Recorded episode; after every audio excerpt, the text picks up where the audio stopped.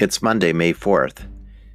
My guests today are Ellen Brown and Walt McCree. Ellen is the well known author of several books on public banking and The Web of Debt, one of her most popular books. And a Los Angeles based attorney, she's the, one of the founders of the Public Banking Institute in the US. And Walt McCree is one of the founding members as well and head of the Public Banking Associates we've had many conversations in the past about the role of public banking in a debt money system.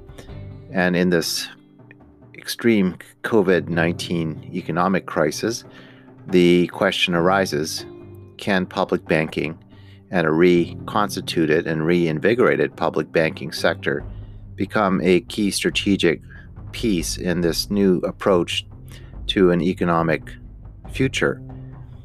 That question is an important one, particularly in Canada, where the role of the central bank, the Bank of Canada, could play a really important role in providing sufficient liquidity for households and businesses who are now struggling in this post COVID 19 economic situation. What role can public banks play? Can public banks actually issue money without debt, without interest costs, as Ellen has written about? Existed in the United States, uh, certainly after World War II, uh, with, in which an infrastructure bank was created under Roosevelt to create enough money to build bridges and dams, etc. And as Ellen writes, in Japan, regularly the central bank writes off government debts on a regular basis, including the deficits of universities. This is also true in China, in which the sovereign bank actually creates enough debt money without interest costs for the nation as a whole, unlike what we experience in the United States and Canada, where most of the debt is created when banks issue loans. I hope you find this conversation with Ellen Walt today uh, encouraging, at least in terms of a financial solution and a new architecture for the future of our economies where money hopefully is no longer scarce but becomes a public utility. That is, money is created in sufficient supply for our needs, for the people, without costs, and particularly without the burden of interest, which is now hidden inside of the costs and of all our goods and services. My current numbers for the United States show that roughly 45 cents on every dollar today is going to pay for those hidden interest charges on the total mountain of debt that continues to rise and will rise even more after the COVID pandemic is over and economic costs are tallied.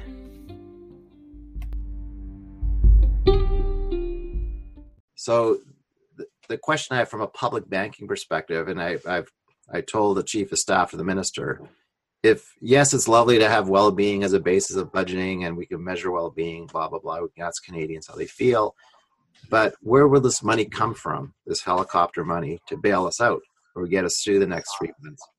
Because if if the government is going to sell debt bonds to the market again to finance this big hole, then that's not good enough because we know that before 1974, the Bank of Canada, you know, was sovereign in the sense of um, buy could buy government debt. And so I wanted you to kind of explain this um, in, in this podcast. And what I just read in the newspaper or CBC was that, in fact, the government, the Bank of Canada, has purchased this government debt.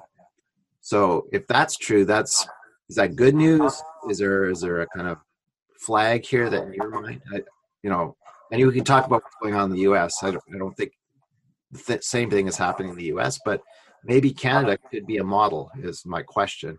If we play this right, and very few Canadians do not know this story about pre 1974 when they went to you know Basel and they kind of signed over the power of, of government debts to the private sector. Yeah. okay, so well, that's great. The debate, uh, our our Federal Reserve is doing something similar. I mean, they've said that they're going to engage in quantitative easing again to the extent necessary, and quantitative easing means buying government bonds, and they're going to also buy some mortgage-backed securities. I think.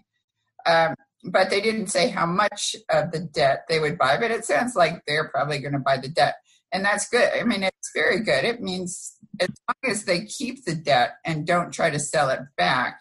You know, quantitative easing. The reason they got away with it was supposedly it was reversible, and it was like we're just doing this for now, and when when the climate is economic climate is right, we'll sell the bonds back. And you know whereas if you do helicopter money what's called where you just drop money on the people and you don't expect to get it back then that's considered to be inflationary. Right. they tried to reverse the quantitative easing and they couldn't do it. The stock market freaked out. You know it plummeted and of course everything's up all about the stock market in our economy um, so they went back to buying back the bonds so you can't really reverse quantitative easing. So it really is helicopter money. And and the thing is, our central bank, and I assume your central bank too, refunds the interest to the government after paying their costs. So it's interest free money. And as long as they keep rolling it over and over and over, then it's free money. There's just money created on the books. So that's all good. Now, the question is, and what I wrote an article about recently is, why is that not going to generate hyperinflation, which is what it looks like. It would looks like that would happen if you just keep pumping money out and you don't suck it back. But the reason is, and of course, I suppose it would if you put enough money out there. But as long as you're putting out a thousand dollars a month, which was what I, or twelve hundred dollars, which is what I was proposing for a universal basic income per person, per adult. Um, that is the difference between what people are able to meet the cost you know the cost of the difference between yes. what they can pay out of their incomes for the cost average cost of living and what they have to borrow so that's why we have Uh, debt going up up up. And if you want to get rid of relative to gdp and if you want to get rid of that debt uh, if you uh, well i guess we have to go back to how money is created. So all money is created as a debt as yeah. we know you know, know. have a little bit of it coins and dollar bills but or even dollar bills are actually debt but so virtually all money is created as a debt by banks. They create the principal but they don't create the interest so there's always more debt owed back than was created in the original loan and right. that's why debts keep going up and up. And in my last article, I included a chart which showed that the debt just goes up, up relative to incomes. I've just updated those numbers. There, there are 73 trillion as of the third quarter 2019, uh, Federal Reserve statistics, and of course, I think they just uh, announced seven trillion additional, right? If that's the number, if that's the correct number, seven trillion of new quantitative eased money uh, created for this COVID situation. Would that be fair? in the U.S., right? In the, US, US, yeah, the U.S. Mm-hmm. Yeah, well, it's yeah, four four trillion or four and a half trillion on top of that, four hundred fifty-four billion of capital put up by us, the taxpayers. Yeah. And then if they're floating the two or three trillion dollar um, congressional CARES Act as well, that's seven trillion at least right there. Yeah. Yeah. Of course, the, the problem with our situation is that the people who are writing the checks are not follow, are giving it to their friends or giving it to categories of recipients that they're not even doing a very a very conscientious. They're not doing a conscientious job of tracking at all. So there's a real uh, a, a lack of responsible administration. They're just handing it out to you know, air, airplane companies and cruise ships and a whole host of other uh, uh, large corporate entities, the people are not getting much at all. Uh, if in Canada you're getting two thousand dollars a month, if, that's if terrific. Apply. Like sorry. Here's the thing in Canada. First of all, you have to go on unemployment, right? So okay. you, you, want your employer to lay you off, uh, as I did with my daughter, and then she applies through her digital ID for unemployment, right? And then then that two thousand dollar a month is sort of a guaranteed, right? I mean, you have to reapply every month for it, but mm-hmm. it's still it'll it'll the average income before COVID was around four thousand dollars a month per person, right? So two thousand dollars would probably get most of us through um, mm-hmm. this difficult time because what are we buying but groceries and booze and whatever? I mean, so uh, yeah.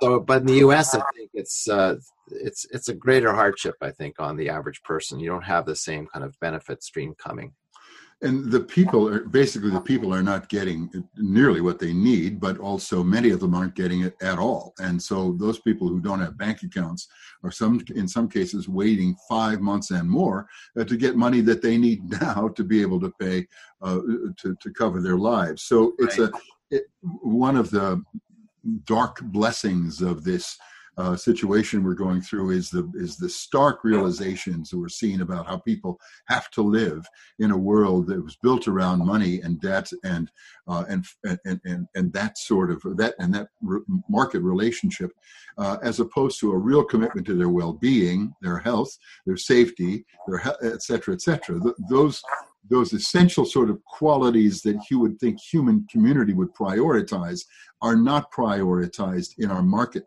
uh, uh, thinking, and consequently, in trying to restore our markets, uh, it, it, rolls over the, the built-in inequities uh, uh, that um, we're seeing now manifest on all kinds of levels. Apparently, going to be going on for quite a while like this. So, um, back to you, Ellen. If if we are on the phone right now with Mona Fortier, the Associate Finance Minister, who speaks directly to the Finance Minister, what would you be advising uh, today, Monday, as to are we doing the right thing? Should a universal basic income become a common thing in Canada?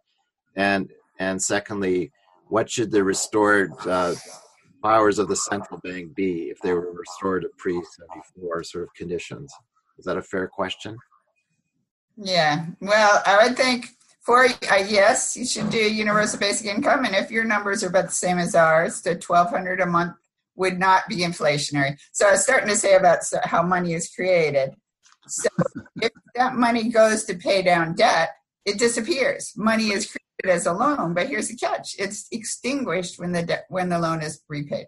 Yes. So we're putting in just enough to fill the gap between what people earn and what they what the cost of living is and then that and they use that money to pay down their credit card debt or student debt or whatever that doesn't mean i mean they still you're assuming they're going to keep paying their debts. So if they put that money, they're still going to get extra money because, you know, they, instead of paying their student debt, they'll have that money to spend that they would have put to their student debt. But the money that goes to student debt is going to get extinguished. Extinguished, yes. Yeah. So so that balances out.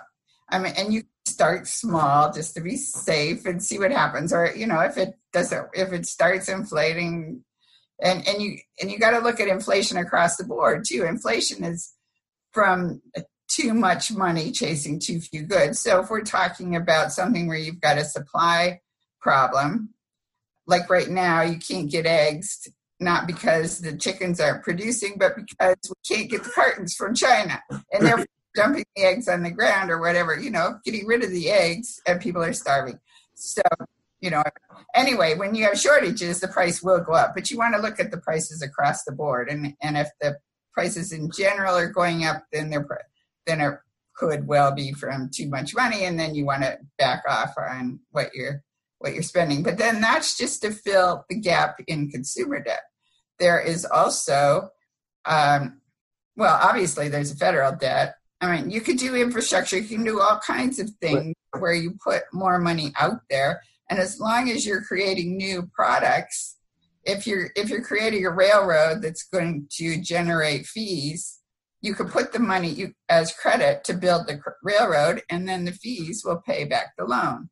And so that too will balance out. You're not just pumping money out there for free. It is in the nature of a loan would you say that uh, in terms of priority would you prioritize the extinguishing of federal government and then provincial government debts in that order? Or would you focus on the consumer on the household first or or balance of them? I think you can do both because the the the other debts are going to be um, self-funding loans. So they're loans. They're not uh, they're mm. not helicopter money per se. I mean that's what most of the, that four trillion that the Federal Reserve is creating is our loans, not helicopter. Money. Thank I mean, you. Yeah, it does have to be paid back. The CARES money is helicopter. I mean, it's free, free money. To, I see. Largely, um, yeah. But so, so that four trillion, supposedly that money will get paid back, so that's okay.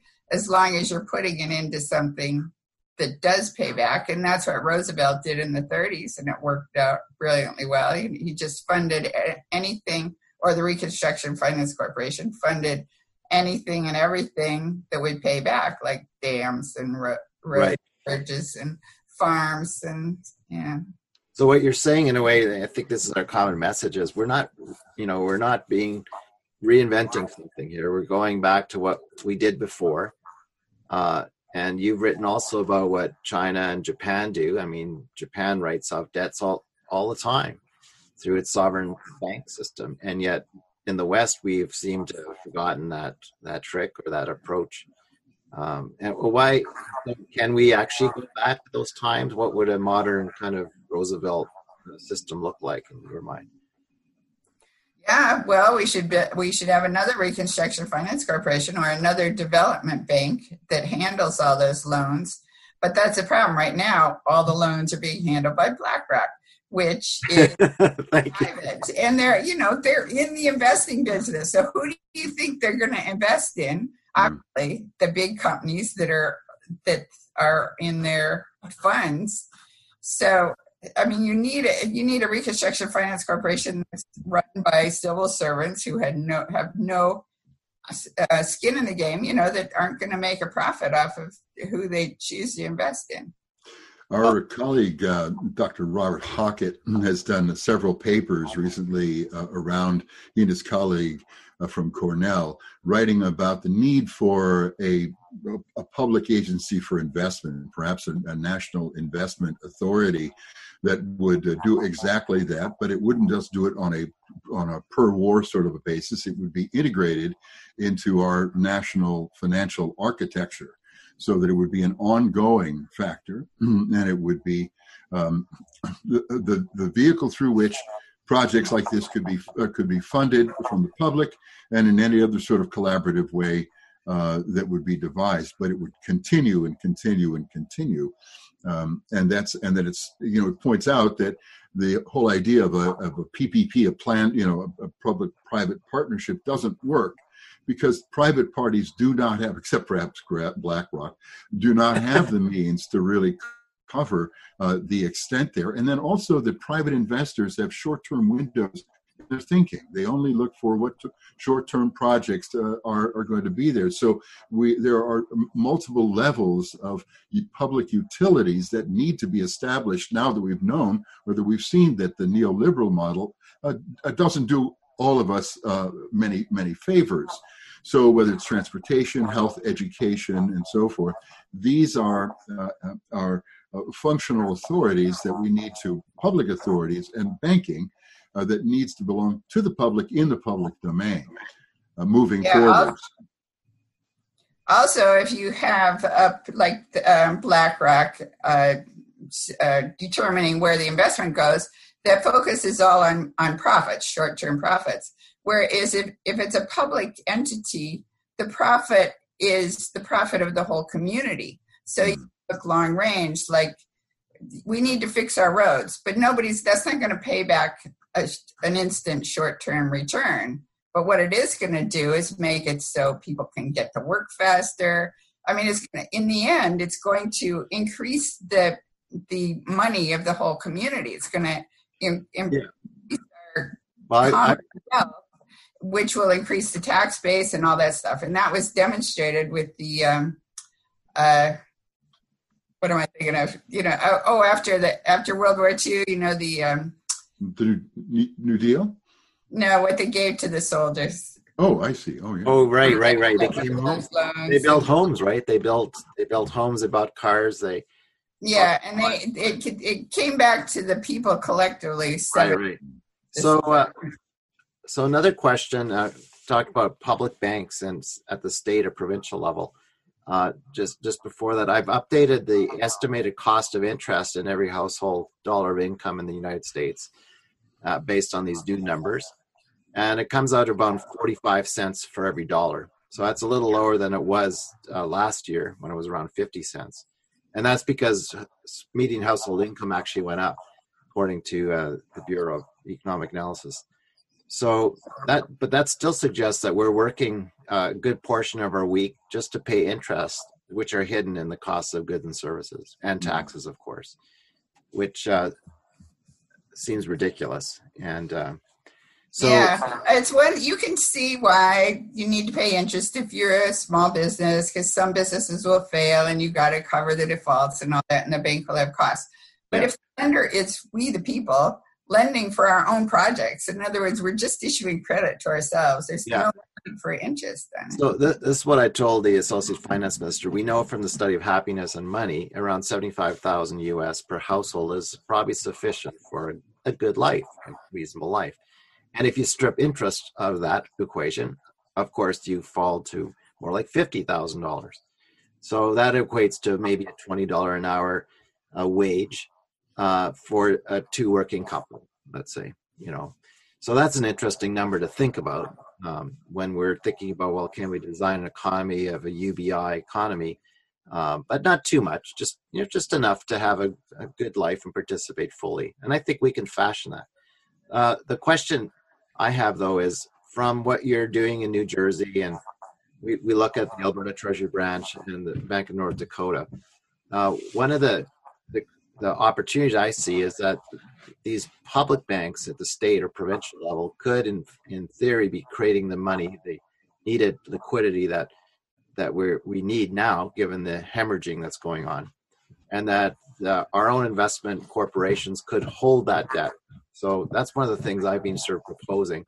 I don't get a lot of feedback from my economist friends because they they don't understand money anyways.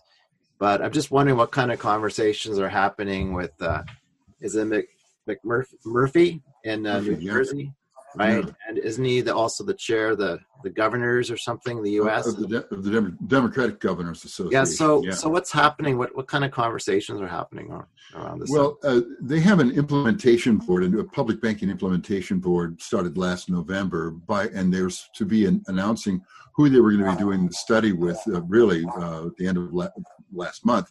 Um, we just got word today that that, uh, that, that things are changing there uh, as a result of the COVID reality. Uh, and I think that one of the things that in the last couple of weeks that we've been working at at PBI uh, is really to put forward the notion that uh, creating a public bank, not uh, not in the the slow, the, the gradual uh, process that we'd envisioned for. Well, you know, we'll work toward a public bank, we'll study it, and all that stuff. No, anymore we're realizing we're really at a point where we where states and cities have got to have the bank as part of the architecture of their long-term finance. In part because at the moment, and this is the crux of all of our issues, is the, the capital is in the hands of private parties. So that even states and cities are being hard pressed to even access uh, the the new um, municipal uh, liquidity facility, the MLF, which we understand uh, is I think is 150 billion dollars, that put out for cities and states to sell their paper to the Fed.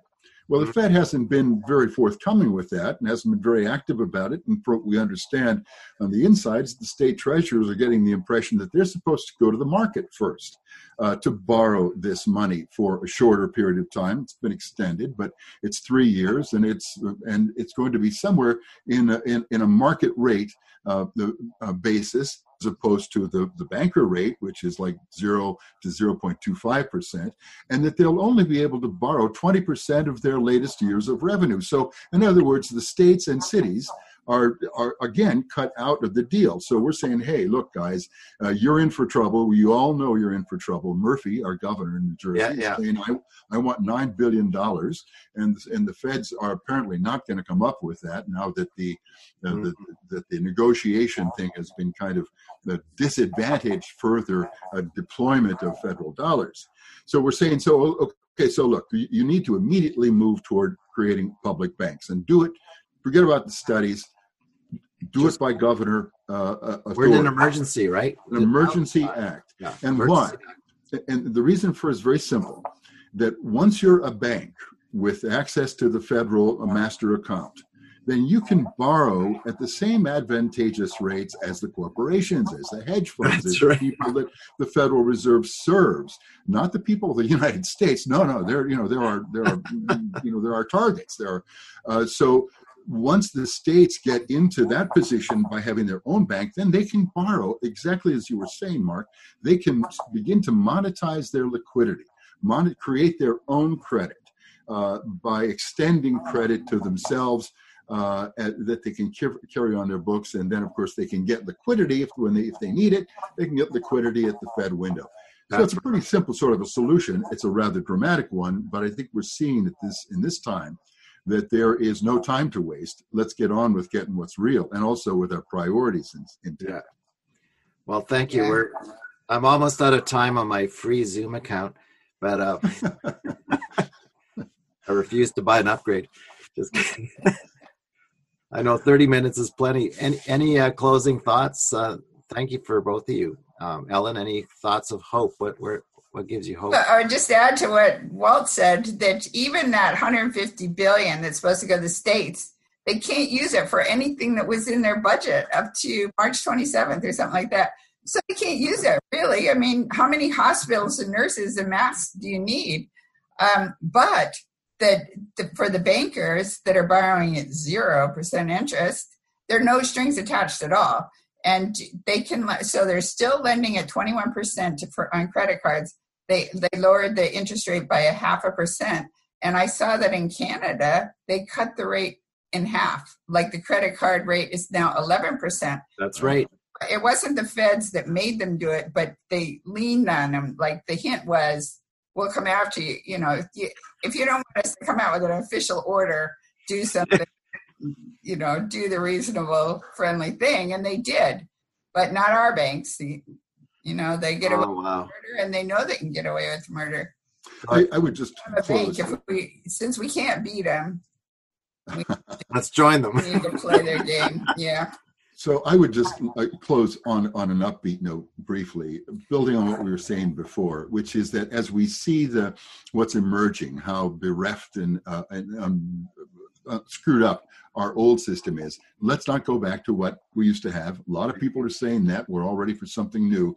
So it's really important that we, it's, it's essential that we, each of us, prioritize what's important to us, which we all know is life, the planet, you know, sustainability, uh, well-being, and happiness. These are the things that make life worth living, uh, and so that means that we ought to think in our own head as, look, who's running the show or who's got their hand on the checkbook. If it's a private party, they're in it for.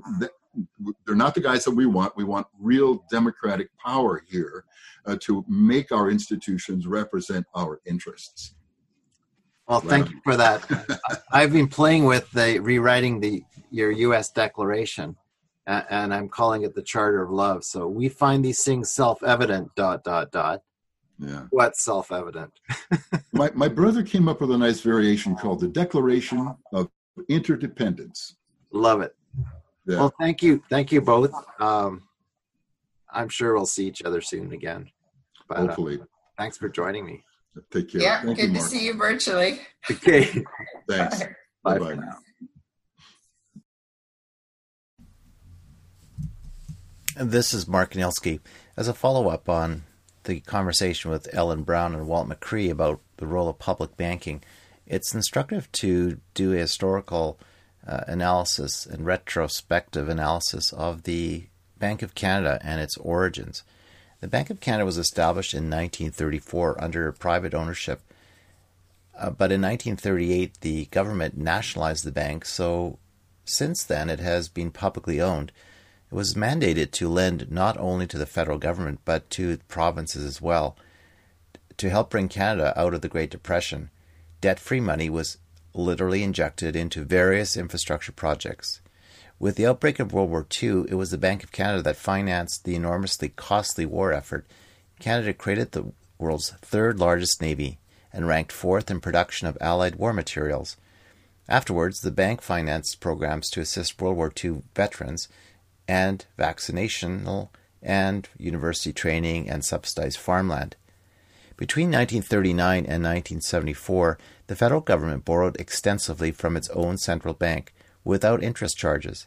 That made a debt effectively interest free, since the government owned the bank and got the benefit of any interest. As such, Canada emerged from World War II and from all the extensive infrastructure and other expenditures with very little debt. But following 1974 came a dramatic change. In 1974, Prime Minister Trudeau came under the influence of neoliberal economists including Frederick Hayek and Milton Friedman.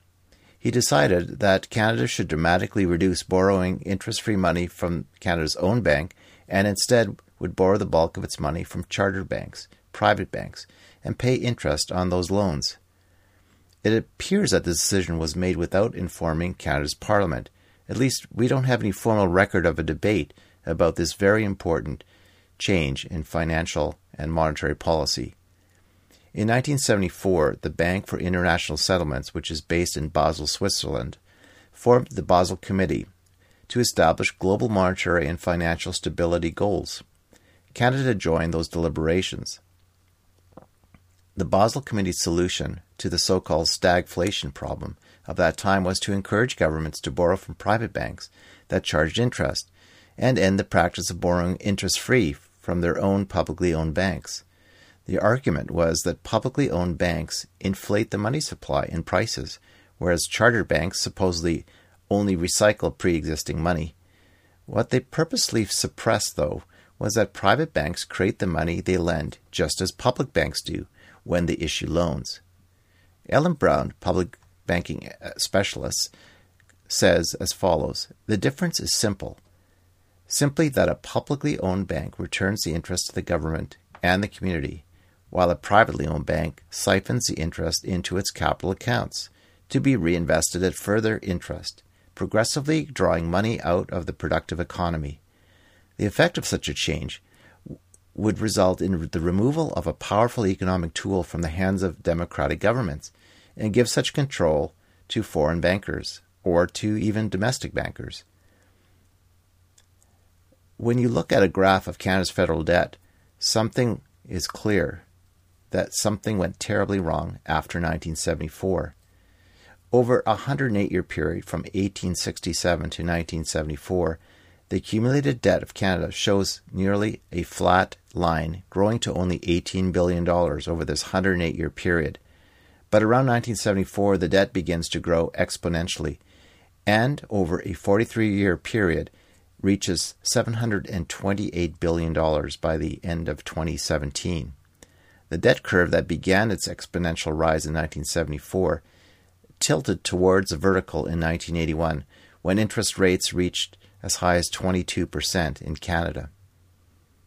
Canada now, as a result of this change in 1974, has paid over a trillion dollars in interest on its federal and provincial debts, at least more than twice the actual debt itself. In other words, from, ni- from 1867 to 1992, the federal government accumulated a net debt of $423 billion. Of this, 37 billion is the actual debt, which represents the, the accumulated shortfall in meeting the cost of government programs since 1867. The remaining 386 billion represents the amount the government had to borrow to service the debt essentially a payment of interest on interest to the private sector. If the government had borrowed this money interest free from its own Bank of Canada to service the actual shortfall of 37 billion, a debt to private sector and banks of 386 billion would have never been created. If the federal government needs additional funds to those collected by taxes, it should borrow all of these funds from its own bank interest free. This is the most important part. In this current situation of a post COVID economic collapse, we need to revisit the role of the central bank, the Bank of Canada, and its historical role as providing interest free financing to governments, both federal and provincial. This is especially important since cutting out interest has been shown to reduce the overall average cost of public projects by about 40%. Why should the government be borrowing from private investors and charter banks when they have the power under the Act of the public bank to create the money without interest and without costs? As Ellen Brown explains, the oldest public bank in the United States, the Bank of North Dakota, is able to make 2% loans to North Dakota communities for local infrastructure. Half or less of that rate is held by local governments in other states. Since 50% of the cost of infrastructure is financing, the state can cut infrastructure costs nearly in half simply by financing this infrastructure through its own bank, its own state bank or public bank, which can then return the interest to the state. The profits return to the bank, which either distributes them as dividends to the state or uses them to build up its capital base in order to expand its loan portfolio. In the case of China, which Ellen has written about, the government owns most of the country's banks. China has managed to fund massive infrastructure projects all across the country, including 12,000 miles of high speed rail lines, which were built in just decades.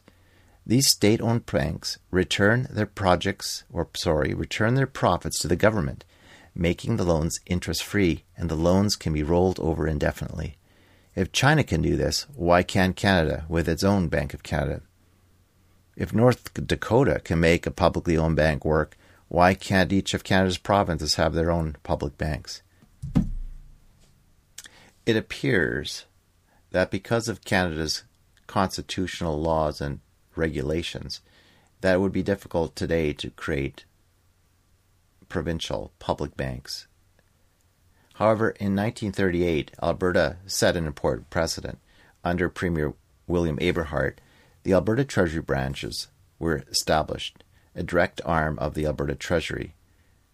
Essentially a bank, but not technically a bank, it provides full financial services under its mandate to all Albertans. With assets of over $50 billion now and branches in 243 communities serving almost three quarters of a million Albertans. It continues to play an important role as a vital financial instrument in the province, yet few have considered its potential powers to create money for the province, just like the Bank of North Dakota does for the state of North Dakota, or like the central bank with the Bank of Canada could play in providing interest free loans to all of Canada, particular governments. What is the future role of the Alberta Treasury Branch in creating interest free debt for the province, particularly at this important and critical economic time and crises? Can some of this debt created by the provincial bank be held by the Central Bank of Canada, or could it be held at no cost within the Alberta Investment Management Corporation, our public investment fund? These are important questions to be discussing today during this important economic crisis we are in.